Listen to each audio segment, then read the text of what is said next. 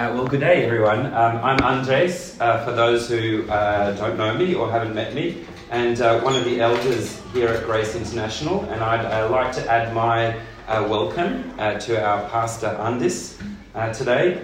Um, as, as, as you may hear um, from my voice, it, it is, I have lost it, I'm regaining it. Uh, but uh, hopefully um, it will add that Godfather like uh, aspect to the sermon. So you've got to listen to God's word here. Um, and, uh, and, and, if not, uh, my wife, after two months, is returning uh, on Tuesday, and they say a silent listening husband is really good, so it will probably be good for that. Hopefully, you also have your Bible uh, with you so you can uh, look, look, look at the passage as I preach uh, to make sure that uh, what I'm saying is God's Word. Um, uh, also, uh, we're, we're hitting some really tough themes today. we're going to be talking about money, we're going to be talking about public disgrace and office politics. Uh, so how can that ever go wrong? But what it does mean is uh, is we're going to have to work hard in, together in this passage as well. Um, and uh, as uh, I'd also like to thank uh, for reading the passage so, so beautifully. Um, as, as she was reading, I did, I did hear the, the uh, was reminded of the, the frequent illnesses as half the congregation is gone. Maybe under we need more wine. I don't know. we'll, we'll, we'll, get, we'll get to that uh, a little bit later. Um, but uh, yeah, in, in the, there is half of us gone. Hopefully, it's not because uh, I was on the preaching roster for today. Anyway, let's get into 1 Timothy. So it's a letter to a young pastor in church, in a church previously um, started up and, and, and pastored by Paul himself.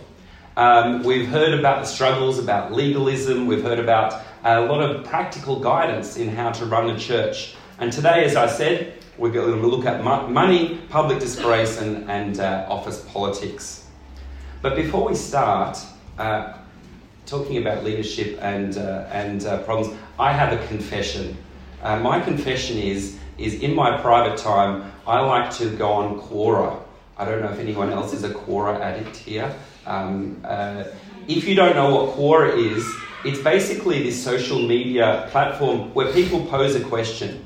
Uh, sometimes it's a real question, sometimes it's for propaganda purposes, and then someone answers the question and then there are tons of comments afterwards, and that's where it really gets lively.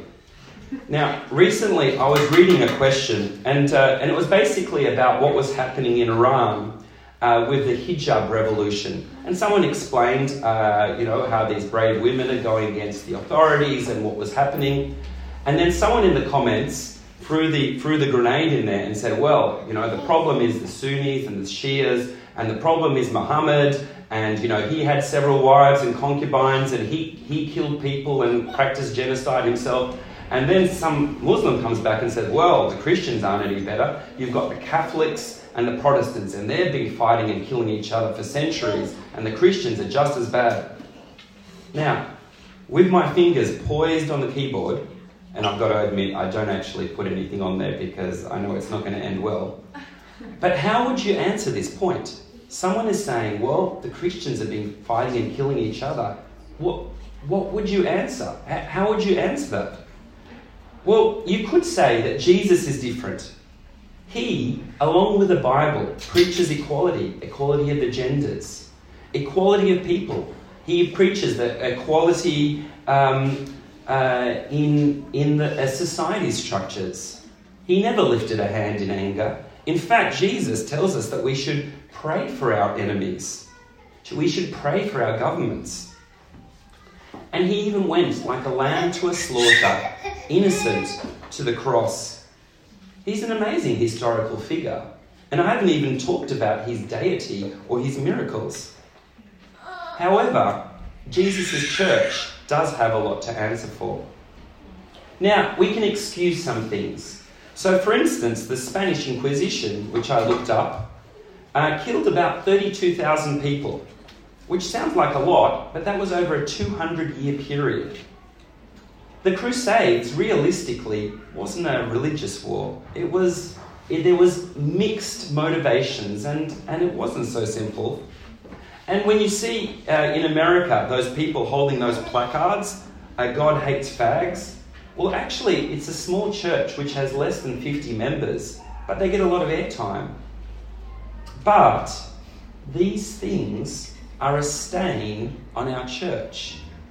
And they are a stain which take away the focus from Jesus. And so, if anyone is here that is new or visiting, that has experienced injustice or pain in the church, I truly apologize for the hurt and pain caused. Because sometimes the church takes away the focus from Jesus. These things stop people from seeing the marvelous gospel. How we behave as a church influences Jesus' reputation. And He is the real reason we're here. He is the one that gives us forgiveness. He is the one that takes away the shame and the pain of those things that we are all embarrassed deep in our hearts about. So, what we do in our lives, in our universities, in our workplaces, in our families, and with our friends matters.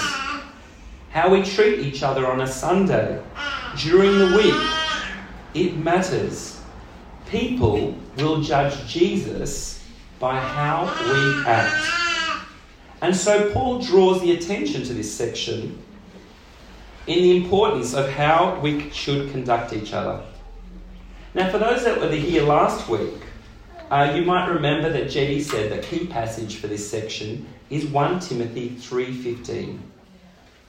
Let me read it. If I am delayed, you will know how people ought to conduct themselves in God's household, which is the church of the living God, the pillar and buttress of the truth. Last week we saw how the church is a, is a family where we look after widows, where we look after the elderly, where older ladies are worthy of honour. And this week we will see how our leadership, generally older men, are also worthy of honour. Why? Because how we behave impacts on Jesus' reputation. Let's start. Verse 17. The elders who direct the affairs of the church well are worthy of double honour, especially those whose work is preaching and teaching. For Scripture says, Do not muzzle an ox while it is treading out the grain, and the worker deserves his wages. What exactly this double honour is, is not really, not really clear. It could be respect that we should have for our church leaders. It could be regularly keeping our church leaders in prayer. It could be that we make sure that we pay them so that they can devote their free time to actually ministering and teaching the word. So that in the case of Madara, not that she ever would do that, she doesn't have to go home and, and absolutely give it to Andis of, my goodness, we should go back to the uh, mother church uh, across the river where our income was secure. We want them to be able to uh, do their job and preach the word. You see, as much as we may think that Andis has it great and only works three to four hours on a Sunday, Paul describes the work as an ox. He quotes Jesus, who describes the work as a farmer. It is a tiring job with people, worrying about all of us, praying for us, chasing us, and more importantly, feeding us each week with God's word. Now, this bit is also a little bit difficult to preach on. You see, this passage is talking about paying for the minister. And this passage is difficult for three reasons. Firstly, at least I come from a society that doesn't like to talk about money. So it's difficult talking about money, but here it is in the passage. Secondly, there are some churches that talk about money every week. And every week you'll hear how you should open up your wallet and put it out and give it to the, to the minister. And so I would hate for someone new or visiting to think that we're like one of those churches that are always preaching only about money. So this bit is really for our members and our regulars. And the third reason it's a little bit difficult is that with our previous minister, Malcolm, all of his wages were paid for uh, through England, whereas now we have to take the responsibility uh, for Andis to not just cover our expenses, and, uh, but also cover Andis's wages. However, there is a benefit to preaching systematically through the books of the Bible. Talking about money isn't there every week, even though Jesus does talk about money a lot and does talk about the fact that sometimes money is the last place that we give to God. But here it is in 1 Timothy. So if we think that usually, uh, barring sicknesses, with there's 40 or 50 of us, budgeting doesn't have to be exorbitant uh, for us to care uh, to be able to look at this part of the Bible. Why? Because when outsiders look at us and look at how we treat us, they will judge Jesus. So is Andis able to live in a Latvian society with, with his family? Is he struggling? Is he having to take on extra jobs uh, to pay for things? Or is it the other extreme that we see in ch- some churches? Does Andis turn up with his uh, Lamborghini and flashy Gucci glasses and Armani suit? The world will see how we behave and it, when we behave poorly, it stops them from seeing Jesus. So, this passage is reminding us of our responsibility of taking care of our pastor. But how much should I give, you may ask? Well, in Old Testament times, a tithe, 10%, was a good start for giving. And many modern Christians use that as a bit of a guideline as well. But in Old Testament times, there was also free will and sin offerings. There was the temple tax. You'd also leave the edges of the field uh, for poor, uh, poor people. So, one commentator, Kent Hughes, said that in Old Testament times, in fact, the giving that the Bible said was between 30 and 40% of your income. Now, if you're a visitor, again, this is not for you. You can still tune out for a couple of minutes. This is for the regulars and the members. So, what should we give? The Bible says that we should be generous. Are you generous? Now, not just at Grace International, are you generous to give to other mission organisations? Are you generous to look after those who are struggling in church? Are you generous with what you have, with your time and with your money? For some of us, it might mean cutting back a couple of coffees or maybe taking a cheaper holiday. But the question is are we looking after our pastor so that he can be focused on the ministry of the word? Take some time tonight to think about that. As I said, the images in this passage exemplify that being a minister is hard. But what, it make, what makes it really hard to be a minister is how we as a congregation treat him. Now, I like to joke sometimes that I have the gift of criticism and that it's a Latvian superpower. but in churches where everyone keeps giving suggestions to the pastor, it can be tiring. It can wear the minister down. So, before you say, Andy, why don't you start up such and such a ministry? Think about, can you do that?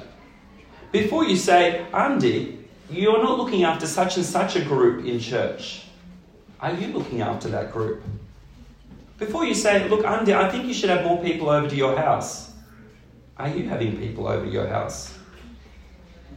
However, if there are real issues, if the minister or the leadership is not doing what they should do, Paul does not shy away or say, sweep it under the carpet. Paul, tell, Paul tells Timothy to deal with it in the proper way. so we are taught to take care of our ministers financially, not to run false or insignificant charges all the time. But we are also taught to not take impurity in our leadership. Now we see this reflected in Jesus' teaching in Matthew 18 15 to 17. Let me read it. If your brother or sister sins, go and point out their fault, just between the two of you. If they listen to you, you have won them over. But if they will not listen, take one or two others along, so that every matter may be established by the testimony of two or three witnesses. If they still refuse to listen, tell it to the church. And if they refuse to listen even to the church, treat them as you would a pagan or tax collector. So we get some principles out of this. Firstly, you need to point out the fault for the benefit of the other person. Check yourself. Don't just point something out because you feel like, oh, that upset me. Think about the other person. Secondly, it starts with just the two of you. Don't go about complaining or whinging to anyone else that will listen. Oh, do you know what happened at church? Let me tell you. Oh, my goodness. If they don't listen, ask one or two mature Christians who are witnesses to go with you to adjudicate so that they can see is it a real accusation or put the accusation in place. And finally, Jesus says, go as a church. Remember, the process is about bringing back the lost sheep, not to bully someone into believing your opinion. Last week, we saw how Paul in 1 Timothy gives the first step. So in chapter 5, verse 1, we had Do not rebuke an older man harshly, but exhort him as if he were your father. Treat younger men as brothers, older women as mothers, and younger women as sisters with absolute purity. So the first step is if there is some issue, come to the leadership as your father, with respect, with care, quietly between the two of you. Now we see the next step echoed in 1 Timothy, verse 19. Do not entertain an accusation against an elder unless it is brought by two or three witnesses. But those elders who are sinning, you are to reprove before everyone, so that others may take warning. So, just as we need to be protective of our leaders, we should never approve of their public sin. Be slow and patient in taking offence, just as God is slow to anger and patient with us. Remember to be cautious in rebuking or disciplining an older man. Note also the need for two or three witnesses. Just because my good friend uh, Robert here comes to me with an accusation, we need to wait for two or three witnesses. If the leader is guilty, the witnesses will come. Now, as I was preparing this sermon, I was hit by the fact that Andis asked me to talk about leadership in chapter 3, and now he's talking about rebuking. I don't know, should I be worried about something? Anyway, Andis didn't answer. Okay. What we don't want to do, though, is quietly pay them off or quietly get the leader to move on. Because there is neither justice and no one else will take warning from the rebuke. So, Paul and Jesus alike call us to be patient. But when more evidence comes, and it will come, the rebuke should also be public and open for the benefit of the one sinning, as well as the benefit of protecting the church and its members. Now, the Catholic Church, for instance, is blamed less for the existence of pedophiles and a lot more for publicly not denouncing it straight away, but rather hiding it, protecting those people not caring for the victims, nor, he- nor bringing heavy fear on others so that they also may not do the same thing. I remember an Anglican uh, church in Australia where the minister had several witnesses that observed an inappropriate behaviour with a female member. The Archbishop came in after the couple of witnesses and made a public rebuke. He disciplined the perpetrator even though he still cared for him. He worked hard at caring for the victims. And the whole issue was dealt with faster than if the perpetrator had been protected, moved simply to another diocese, and the victims told to keep quiet. We all need to be protecting God's holy name. And how we treat our leaders in everyday life, and how we treat our leaders who are sinning in gross ways, is seen by the world. So, why two or three witnesses? Why be patient when there's some clear evidence? I mean, like Robert, you know, I, I know him, he's my friend, that should be enough. The problem is, it's easy for a single person or for a married couple to get riled up with an issue, and then it's off.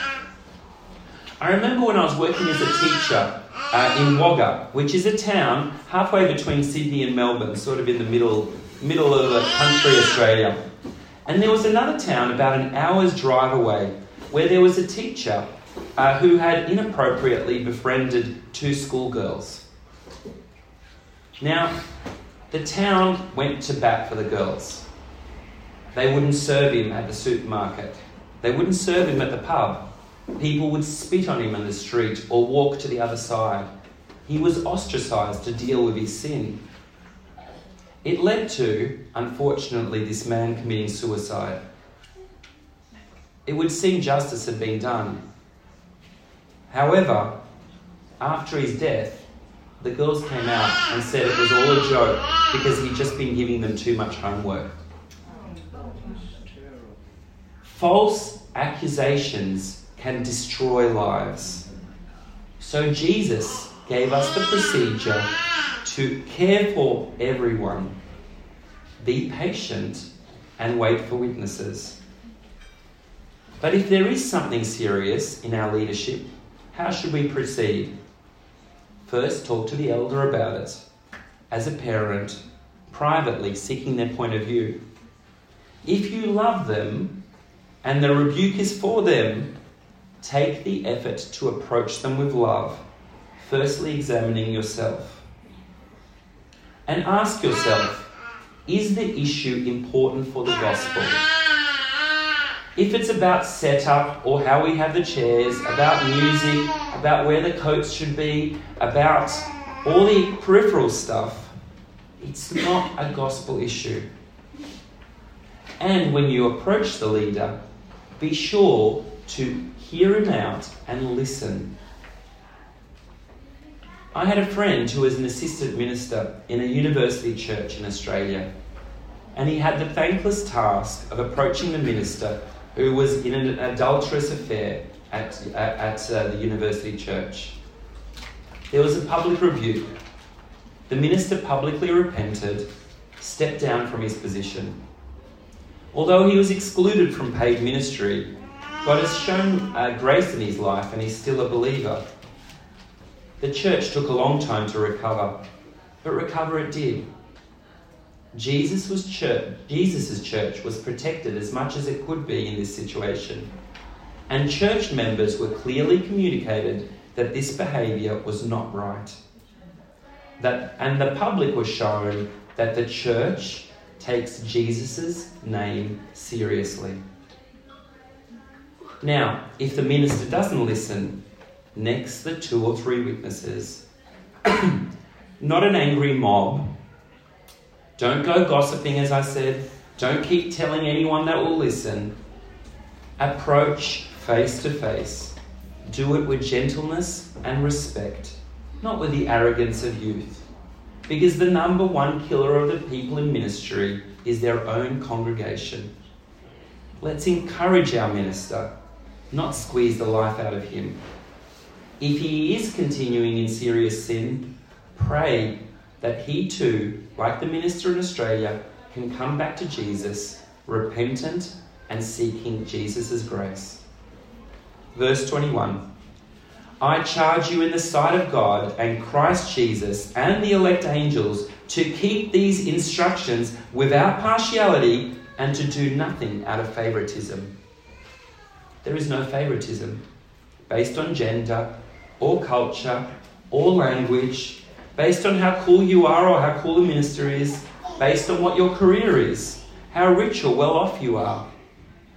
There is no favoritism if you're poor or a student or an intern.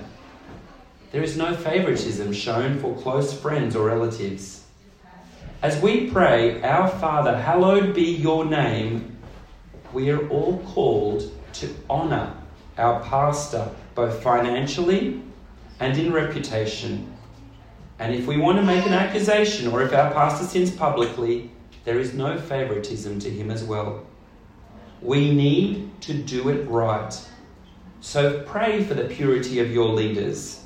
Help them, care for them, protect them. For the sake of our dear Christ. And so be careful in who you put in leadership. Paul realizes that it can be hard to care for the needs of your ministers. We already met the context of, poor, of the poor ministers at Ephesus. Maybe the congregation there was not wanting to put anything in the, in the pot uh, for fear of a few legalistic ministers around. And so he ensures Timothy understands I charge you in the sight of God and Christ Jesus and the elect angels to keep these instructions with partiality. Paul realizes that it can be hard to publicly discipline a minister. Paul probably knew these elders at Ephesus. Paul knew Timothy was probably good friends with some of these elders and some of these legalists. It is hard to discipline your friend. So Paul writes, I charge you in the sight of God and Christ Jesus and the elect angels to keep these instructions. The only other time Paul uses such strong phrase is in 2 Timothy 4, chapter, 1, uh, chapter 4, verse 1, when he stresses the need for Timothy to preach in season and out of season, to correct, rebuke, and encourage with great patience and careful instruction. Paul puts great value in preaching God's word and the purity and the care of its leadership. But surely Timothy could just find another leader to fill the gaps in the roster. Verse 22 Do not be hasty in laying on hands, and do not share in the sins of others. Keep yourself pure. We talked about this before in chapter 3. Putting the right people in leadership is important. The purity of leaders is important. Paul already warned Timothy of some of the legalists who are making rules about what you can't eat or drink and what you can't do. I've seen churches where the wrong appointment has divided the congregation and created a terrible reputation. But the laying on of hands, the creation of leaders, is important. Don't wait for Jesus to apply for the leadership position and then even question whether Jesus is good enough. But the warning is if placing someone in leadership, either as an elder or a minister, you share in any of the sins that they commit. But where do you start? Start with your own purity. Because it will be a lot harder to find a good minister in a church that brings disrepute to Jesus' name, or runs its ministers into the ground by not caring for them, or is legalistic. Paul reminds us, and Paul reminds Timothy, that purity is important, not rules. And so he gives Timothy an example. Stop drinking only water and use a little wine because of your stomach and your frequent illnesses. Drinking is not an issue, but excessive drinking is. Drinking is not wrong, but if one of your brothers struggles with drinking, abstain for them. We heard in chapter 1, and we'll see again in chapter 6, how some of the church is legalistic. Maybe Timothy was following one of their rules because he wanted to win them over. Maybe Timothy was following their rules because they were his friends. However, remember, Jesus gives us principles, not rules to live by. Don't create rules that aren't in the Bible. Don't create rules over alcohol or smoking or dancing or even, dare I say, tattoos. Your purity is not obtained through a bunch of rules. Your salvation was bought on the cross. And so Paul shows his care for Timothy, both for his spiritual health, don't make up rules, and his physical health. Watch out for your stomach and be careful about yourself. Verse 24 The sins of some are obvious, reaching the place of judgment and ahead of them. The sins of others trail behind them. In the same way, good deeds are obvious, and even those that are not obvious cannot remain hidden forever. Purity is much more important than following man made rules. Be careful to judge people by the fruits of their actions. At Grace International, we sometimes get people coming through that look like they'll be amazing leaders. But with time, fruits of their life speak something different. Sometimes we get others that come in and don't look flashy at all, but the fruits in their lives attest to wonderful purity and love of God. We may not notice the sins in someone's life or the great deeds in someone's life straight away, but be patient when placing people in leadership. Remember, friends, it takes a lifetime to build a reputation, but a single moment to destroy it all. Don't let your behaviour or that of your minister bring disrepute to Jesus' name. And don't let the absence of honouring our pastor also bring disrepute to Grace International and, more importantly, to Jesus. So, leadership is deserving of honour and our protection because how our leaders act and how we treat them will be obvious to visitors. But they should also be held to account for their purity, and Jesus taught us how to do that. We are told to respect our elders, our widows. We're told to respect each other in church. But where else in church life should we take note of our purity and respect? Well, the next section in chapter 6 also concerns us. Now, my last uh, couple of years working uh, in a school in Australia were really hard for a variety of reasons, which I won't go into. It was difficult to go to work each day. It was difficult to keep honouring God's name when I was suffering at work. You see, I had a couple of years left in the mortgage, and I was scared that if I left the job, I wouldn't be able to pay that and look after my family and still get everything right. You could say, in some ways, I was yoked like an ox to my job. I had physical and psychological traumas from my work, but I still had to go. My boss hadn't caught me and put me in chains, but you see, the, the people in Rome were very similar to this. About a third of the people in Rome were in some form of servitude, you might call them slaves but they were really, it was a slave to a debt or a slave to a contract that they had to pay off. So if you have to work, or if you will have to work for your, uh, after your studies, in some way you could say you too are yoked to your work. Then this section's also for you. Now, slavery, as I mentioned, is not the kind of slavery that is uh, to, uh, that we see in American films with chains and people in the Caribbean and the Deep South. That's dealt with elsewhere in the Bible. But although this is not a, a direct one to one fit, let's look for the principles that are there for all of us.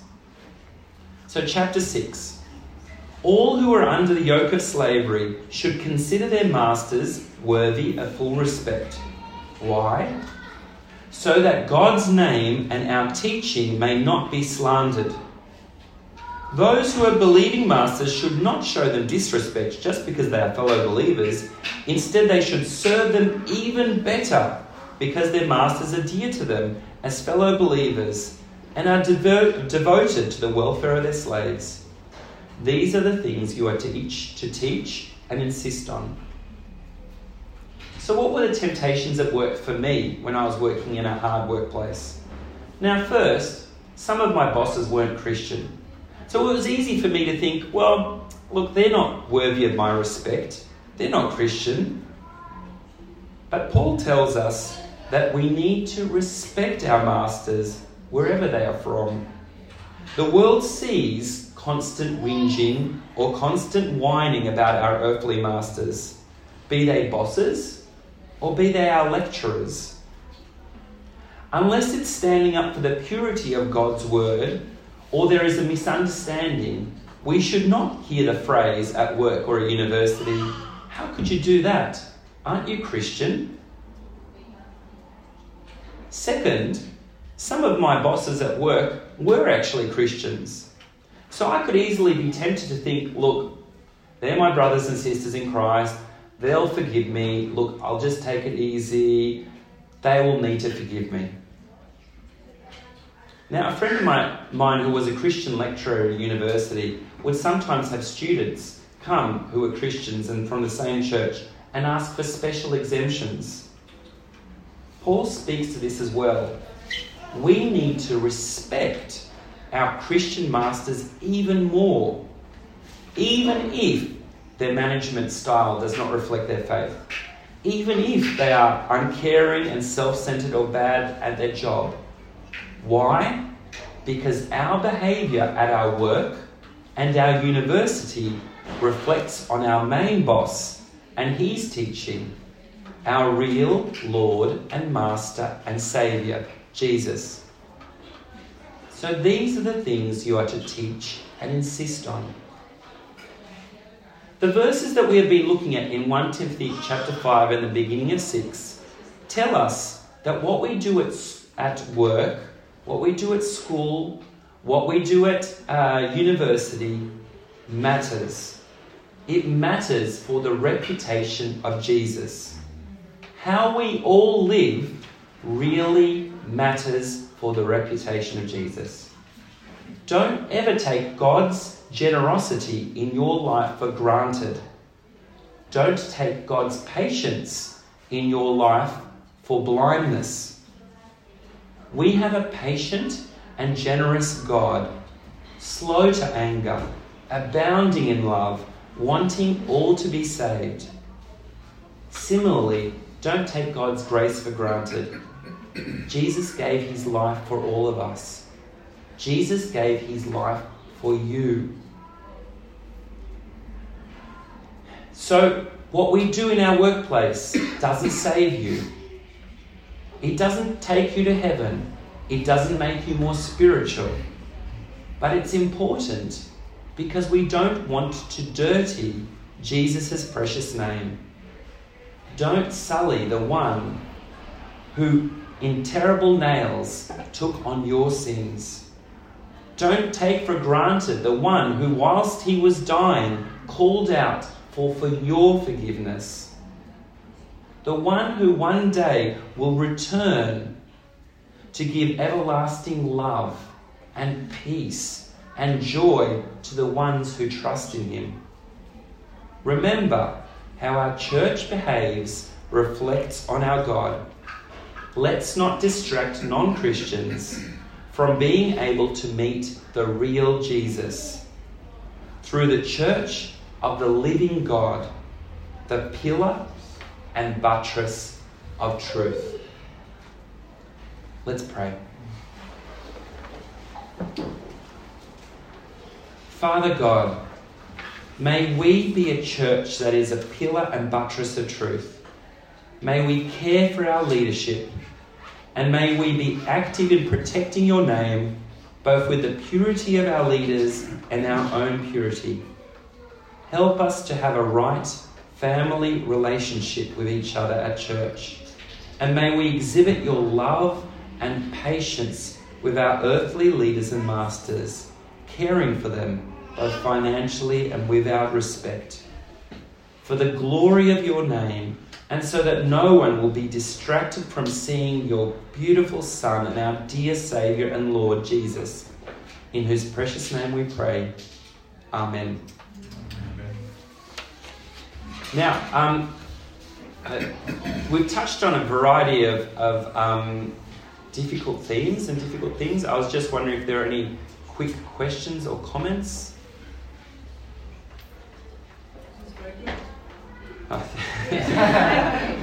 Well, if there is anything, uh, uh, and you do want to uh, speak about something, or if something that I've, I've, talked about has brought up some pain or some hurt, uh, please do come and see uh, Pastor Andis or, or, me or Roberts and, and chat about it afterwards.